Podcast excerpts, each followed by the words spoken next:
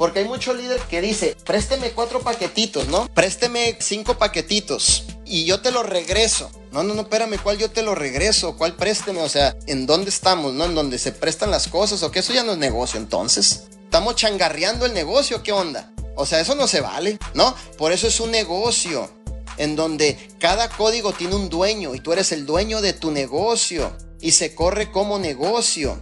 No como un changarro ahí que te estás pasando un producto con otro y, te estás brincando esos principios y lo estás quebrando en donde no permites a tus líderes que muevan sus volúmenes propios.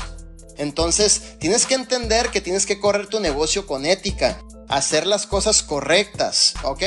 Yo no te voy a decir que yo no me niego a ayudar a mi gente. Si mi gente me habla, un suponer, se le atora la carreta a alguien de mis líderes aquí donde yo vivo. Hey, por favor, ¿me puedes surtir 32 paquetes de té? Claro que sí, porque los tengo, ¿no? Pero ¿sabes qué? Antes de yo podértelos entregar, yo ocupo la factura donde diga que metiste la orden. O sea, si quieres